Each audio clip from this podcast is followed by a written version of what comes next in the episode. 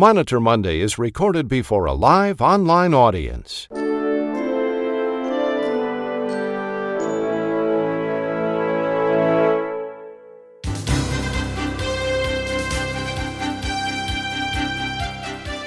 From the studios of RAC Monitor, this is Monitor Monday for August 7th, 2023.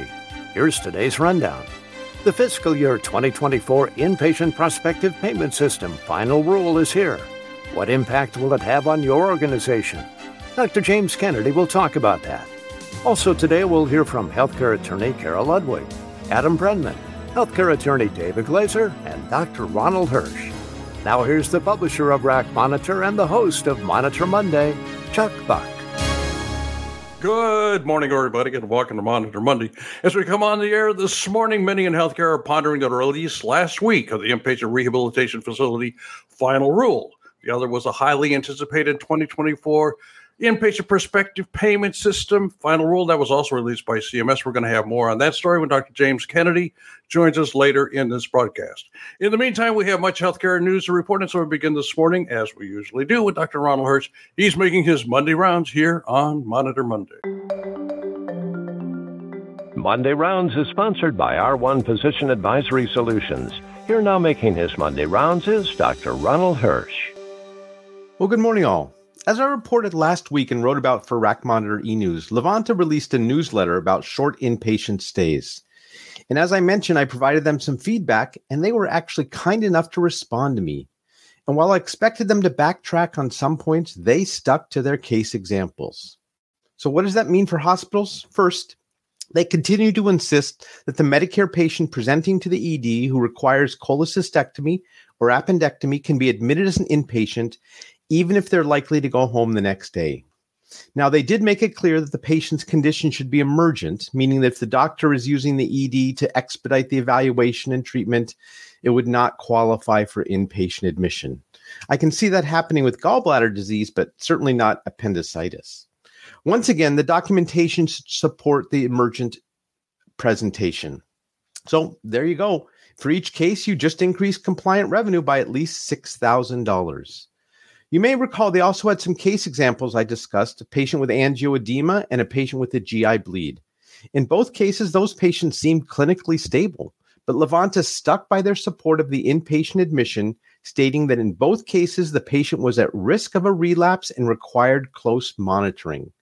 Now, they seem to differentiate between close monitoring and routine observation without really any details of what differentiates those, so that's a question. They also stress that the documentation must support the requirement for more than routine monitoring. As they say, since we do not question inpatient orders that can be supported by the record, we would approve these cases. Now, Levanta and I also had an esoteric discussion about their contention that there are medications that can only be given as an inpatient. With that, I disagreed. Their example they gave me was an intra-arterial thrombolytic agents, which can be given for stroke or pulmonary embolus. But my argument was that for most of these patients, the patient's status at the moment of infusion was actually outpatient because patient care comes first, and the inpatient order doesn't get written until after the patient is stabilized, which is, of course, after the treatment was administered. This one's less significant to all of you, but for a regulatory nerd like me, it's crucial they understand the difference. Now, what should you do with all this? First, go get that newsletter. I'm going to put the link in the chat in a couple minutes. I want you to click on the link to open the webpage, but do not read it now since you'll miss out on the other presenters' segments. But after we're done, at the bottom of the hour, you can go and open that, again, look at that link, copy it, or produce a PDF so you have it saved for eternity. Then arrange a meeting with your UR staff, your physician advisor, your compliance team, your denial team, and decide how you're going to change your processes to meet these new regulations or guidelines, not regulations. Especially be sure to use this document if your short stays get audited and denied. Right? If they're going to support these vague terms, we should be able to win these in appeal. I know from experience that the medical directors have definitely not been this generous in approving one-day stays, so I'm hoping that Levanta teaches their own docs how to follow these guidelines. And also, don't forget that the Medicare Advantage plans will have to follow these guidelines too once the 2 midnight rule applies to them on January 1st. Thanks, Chuck. Back to you. Thank you, Dr. Hirsch. That was the Vice President of R1 RCM, Ronald Hirsch, MD. Dr. Hirsch was making his Monday rounds here on Monitor Monday.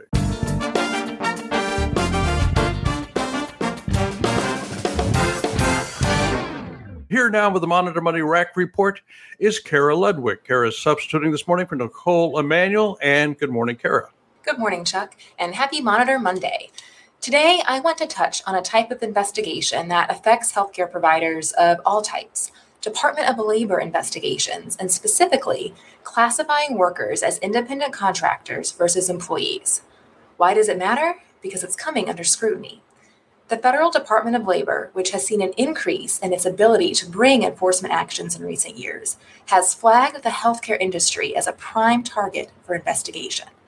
According to the Department of Labor, in fiscal year 2022, the U.S. Department of Labor Wage and Hour Division recovered more than, are you ready, $32.5 million in back wages, specifically for workers in healthcare. That's more than the recovery for workers in agriculture, retail, food service, or business services, and only just barely less than the recovery in the construction industry. So why has the Department of Labor targeted healthcare facilities for investigations into employee misclassification, sometimes claiming millions of dollars in unpaid overtime? Well, the issue is that independent contractors are effectively considered self-employed, so they aren't subject to federal minimum wage and overtime requirements. During COVID-19, we all know there was a huge demand for healthcare workers. And a lot of healthcare facilities turn to contract nursing and other contract positions to provide necessary healthcare during the pandemic. Now, as we're transitioning out of the public health emergency, healthcare employers need to pay close attention to how their healthcare workers are classified. Now, there's no black and white answer as to whether an individual should be classified as an employee or an independent contractor, but here are 6 things to consider. 1. How much control the person has over how the work is performed. 2, the person's opportunity for profit or loss depending upon his or her managerial skill. For example, is this a set salary or can the individual control how much money he or she makes? 3, the relative degree of investment in equipment or materials that are required for the task. 4, whether the services provided by the person require special skill. 5, the degree of permanency and duration of the working relationship. And 6, the extent to which the services are an integral part of the healthcare facility's business. Now, all of these factors are important, but I want to focus on degree of permanency. Again, during the public health emergency, healthcare providers were relying on a lot of short-term provider contracts just to keep up with the demand for healthcare services. And in a lot of cases, those short-term contracts got renewed multiple times. I want to encourage healthcare providers to take inventory of those independent contractor arrangements, keeping those 6 factors in mind, and consider whether you might need to reassess any current worker classifications. Healthcare employers should correct any misclassifications that they find, since enforcement can be retroactive, and employers may be responsible for back pay. So if someone is misclassified, the biggest risk of liability usually arises from state or federal Department of Labor investigations and enforcement actions. However, individuals themselves who think they may have been misclassified and, for instance, should be owed overtime, often have the ability to bring a lawsuit either in state or federal court. These violations of wage and hour laws are often really costly, and most statutes mandate double or triple damages for violations and mandatory payment of a plaintiff's attorney's fees. So the takeaway is to pay attention to how providers are classified, and if you can, conduct an internal audit and fix any past misclassifications. And of course, be prepared for increased audits by the Department of Labor. Thanks, Cara, very much. That was healthcare attorney Cara Ludwig. Cara is with the law firm of Nelson Mullins, and this morning she was substituting for Knicole Emanuel. And coming up at about 10 minutes after the hour in your time zone, you're going to hear from healthcare attorney David Glaser, Adam Brenman with the Monitor Monday Legislative Update, and Dr. James Kennedy, who's standing by to report our lead story this morning. It's Monday, it's August the 7th, and you're listening to the live edition of Monitor Monday. The American College of Physician Advisors is the only physician-led nonprofit national association of thought leaders representing all aspects of the physician advisor role. Developed to expand the influence of physician advisors through education and industry networking, the membership consists of physician advisors and other hospital leaders focused on a broad range of topics, including utilization management, case management, clinical documentation integrity, regulatory compliance, revenue cycle, and executive leadership. You are invited to partner with physician leaders and associated healthcare professionals and join the effort to foster greater physician executive influence within healthcare systems. Access uniquely formatted Medicare inpatient-only lists designed for ease of use, and take advantage of CME discounts available only to members. Click on the ad on the RAC Monitor homepage or go to acpadvisors.org to learn more.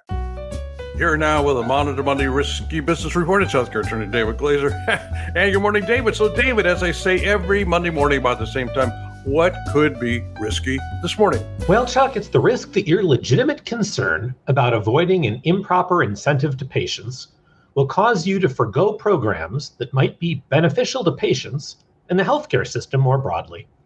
In particular, I want to discuss free transportation. So free transportation has gotten a bad rap.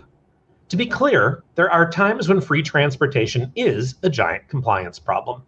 A for-profit psychiatric hospital faced considerable consequences for flying patients across the country at no cost to receive care at their facilities. I'm not claiming free transportation is always permissible, but there are many, many situations where free transportation's totally kosher.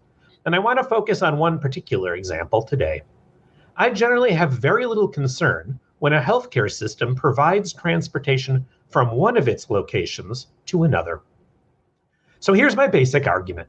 Imagine you're a New York City-based hospital. Now, you could put an MRI in Manhattan and another one in Brooklyn. No one would argue that placing MRIs in both locations constitutes an improper benefit or kickback to a patient. It's simply the way you're choosing to provide healthcare services. What if, instead of choosing to put an MRI in each of the two different boroughs, you chose to place an MRI in one borough, and if a patient in the other borough needs an MRI, you had a car service shuttle them across the city? Analytically, what's the difference between the two options?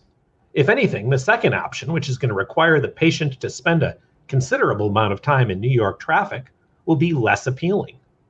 Certainly, there's no argument that the patient is enriched when you take them from Manhattan to Brooklyn or vice versa. After they get their MRI, the patient's balance sheet isn't any better off than it would have been if the system had two MRI machines rather than one. The bottom line is making a choice to move patients to a service rather than moving a service to patients seems entirely defensible to me and very difficult to attack. In this example, the patient still needs to transport themselves to that first facility in the system. You're merely saying, once you're in our system, we'll move you to wherever we choose to offer a particular service.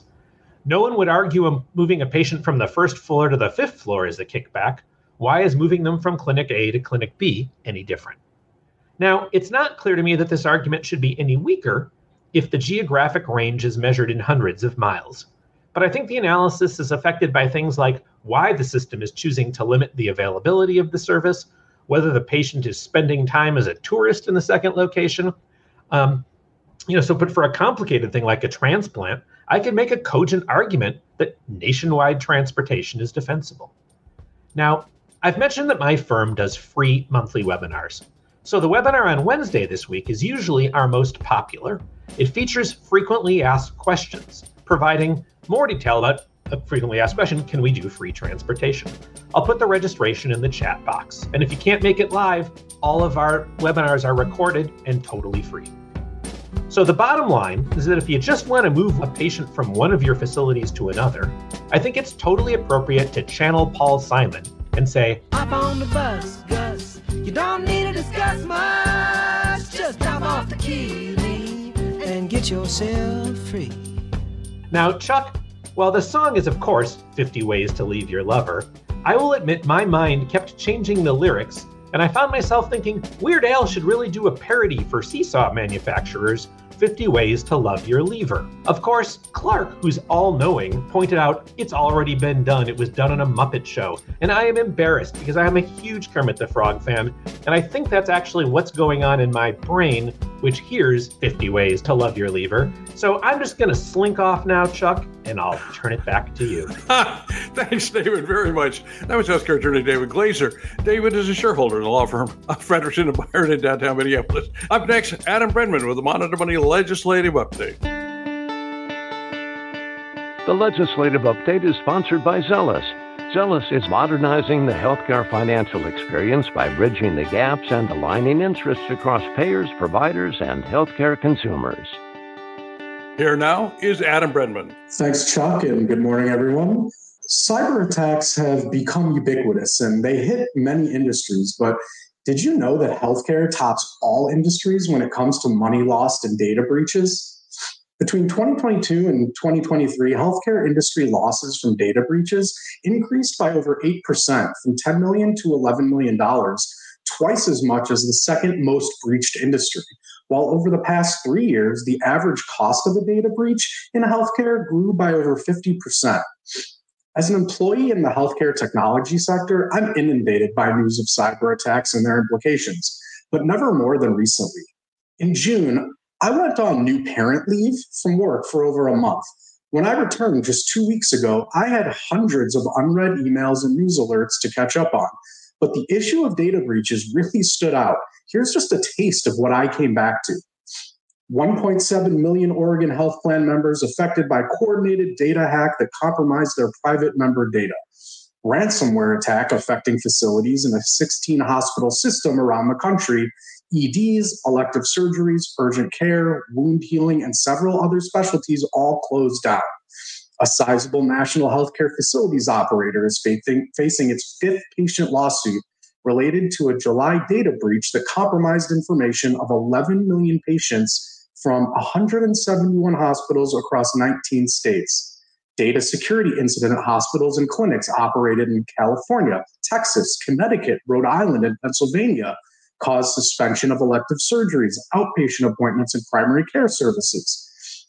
One of Florida's largest hospitals hit by a three-week-long hack that obtained personal data of 1.2 million patients, including names, addresses, phone numbers, birth dates, social security numbers, health insurance information, medical record numbers. Now, this is not just a patient privacy issue or a health plan, health system financial issue. It's also a patient safety issue, especially when medical facilities are forced to delay treatments and divert ambulances.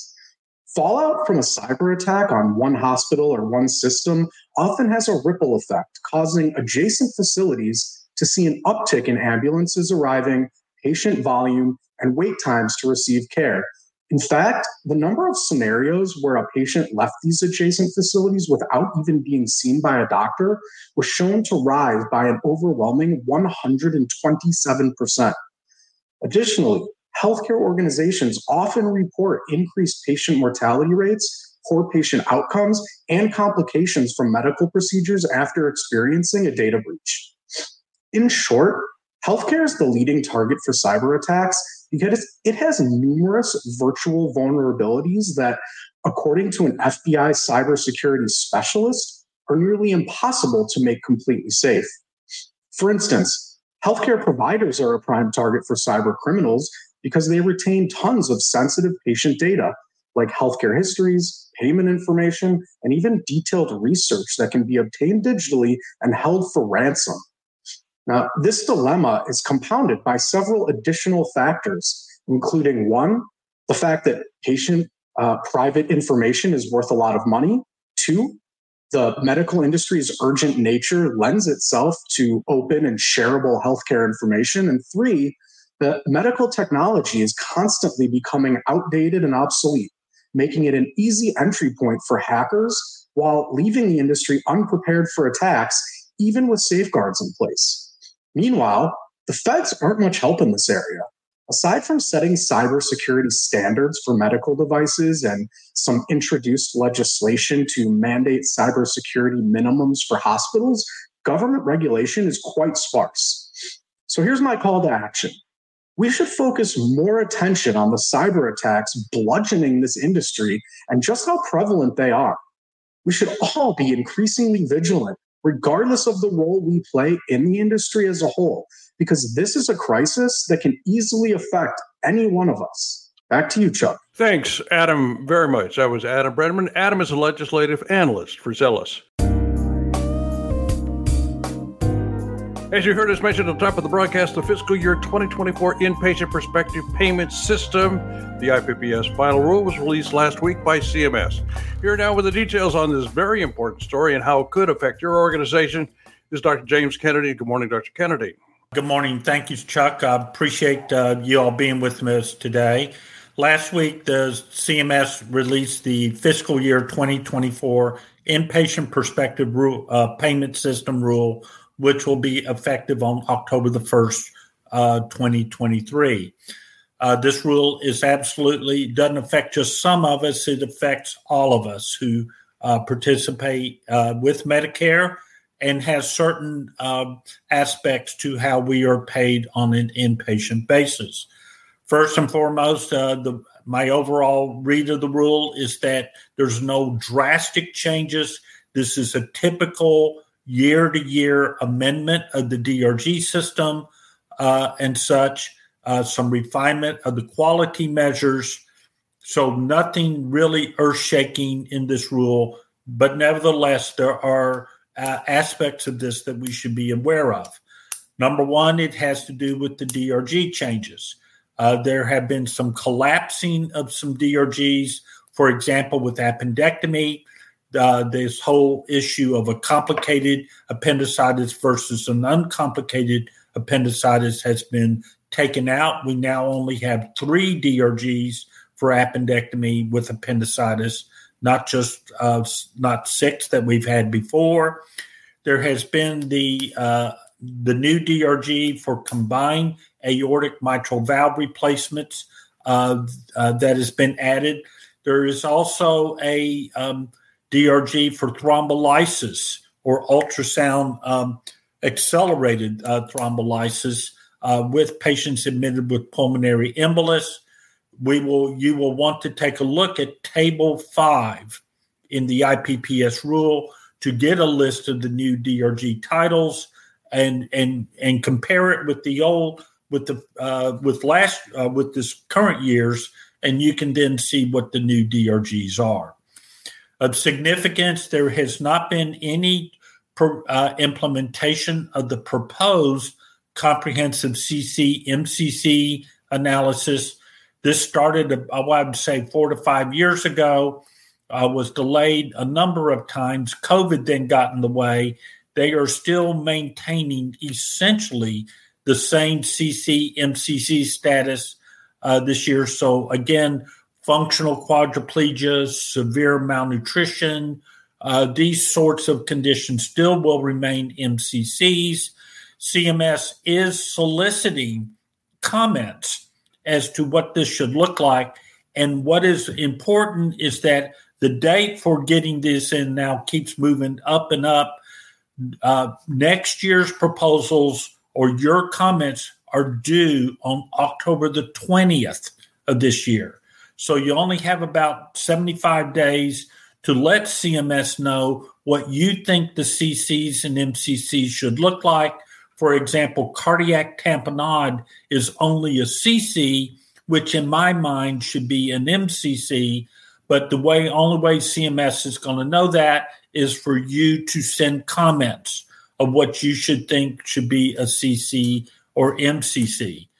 CMS does provide what I call the C1, C2, C3 file. This is their estimation of what codes do qualify as a CC or MCC based upon cost. I will put a link on this or provide a link to you later in the broadcast so that you can learn about the C1, C2, C3 file in and of itself. Now, as it relates to new ICD-10 codes, CMS did provide CC or MCC status. One that you may want to pay attention to is E88.A, wasting disease due to an underlying cause. We did not know this when the code came out, but the new ICD-10 index says that cachexia due to an underlying cause will be classified as E88.A. That will not be a CC, whereas cachexia unspecified, the R64 Chapter 18 code, will be a CC. In my estimation, if a patient has cachexia that serves as the only CC, and there's not a query for the underlying cause of the cachexia, which can be due to cancer, can be due to COPD, can be due to a number of conditions, that could be an error of omission that we failed to query for the underlying cause. So I called that. A letter has been sent to CMS asking them for a correction notice. We will see what they do with that, but they received that letter last week. Of course, there's been some significant changes to the inpatient quality arena, many of which are revolving around the social determinants of health. This is a priority for the current administration in their pursuit of health equity. There's also quality measures as it relates to deep tissue injury occurring during the hospitalization, acute kidney injury during the hospitalization, and excessive radiation. I refer you to the electronic quality measures on the NQF website. One does need to become familiar with these. Also, the HAC methodology, which can account for 1% of a hospital's revenue, will include AHRQ PSI 90. That was zeroed out for this fiscal year due to the COVID pandemic. There's no mention that that will be zeroed out for this coming fiscal year, 2024. Paying attention to the PSIs is essential. AHRQ should be releasing almost any minute now. The updated fiscal year 2023 PSIs, I encourage you to Google AHRQ PSIs, look at these on the AHRQ website and such. Other than that, I just encourage you to read the rule yourself, ask your law firms or maybe HFMA for summaries of such, and return this back over to you, Chuck. Thank you so much. Thank you, Dr. Kennedy. That was Dr. James Kennedy. Dr. Kennedy is a nationally recognized clinical coding authority, and of course, he's the founder of CDI MD. You're listening to Monitor Monday. Here's good news coming your way soon is the highly anticipated RAC Monitor webcast, CMS 2024 Rule Update, unveiling essential insights for case management and utilization review preparedness. In just 60 minutes, Dr. Ronald Hirsch will share his expertise, providing a concise breakdown of thousands of pages of CMS documents. You'll gain an unwavering grasp on the 2024 Inpatient Prospective Payment System Final Rule, along with the proposed rules for the 2024 Outpatient Prospective Payment System and Medicare Physician Fee Schedule. Failure to comply with these changes exposes you to regulatory action, revenue setbacks, and compromised patient experiences. The webcast is Thursday, August 24th at 1:30 p.m. Eastern. Don't let this essential RAC Monitor webcast slip through your fingers. We have a number of questions that came in and some comments that we want to discuss, but we've run out of time. So that is going to be a wrap for this live edition of Monitor Monday. Thank you so very much for joining with us. And a special thanks to our panelists this morning, Adam Brennan, David Glaser, Dr. Ronald Hirsch, Cara Ludwig, who substituted this morning for Knicole Emanuel, and Dr. James Kennedy, who appeared our lead story. And one more thing before we go, never miss a Monitor Monday. Simply visit racmonitor.com/podcast and join our community. Until we meet again, I'm Chuck Buck, reporting for RAC Monitor and Monitor Monday. Thank you very much. Have a great week, everybody. Monitor Monday is a presentation of RAC Monitor.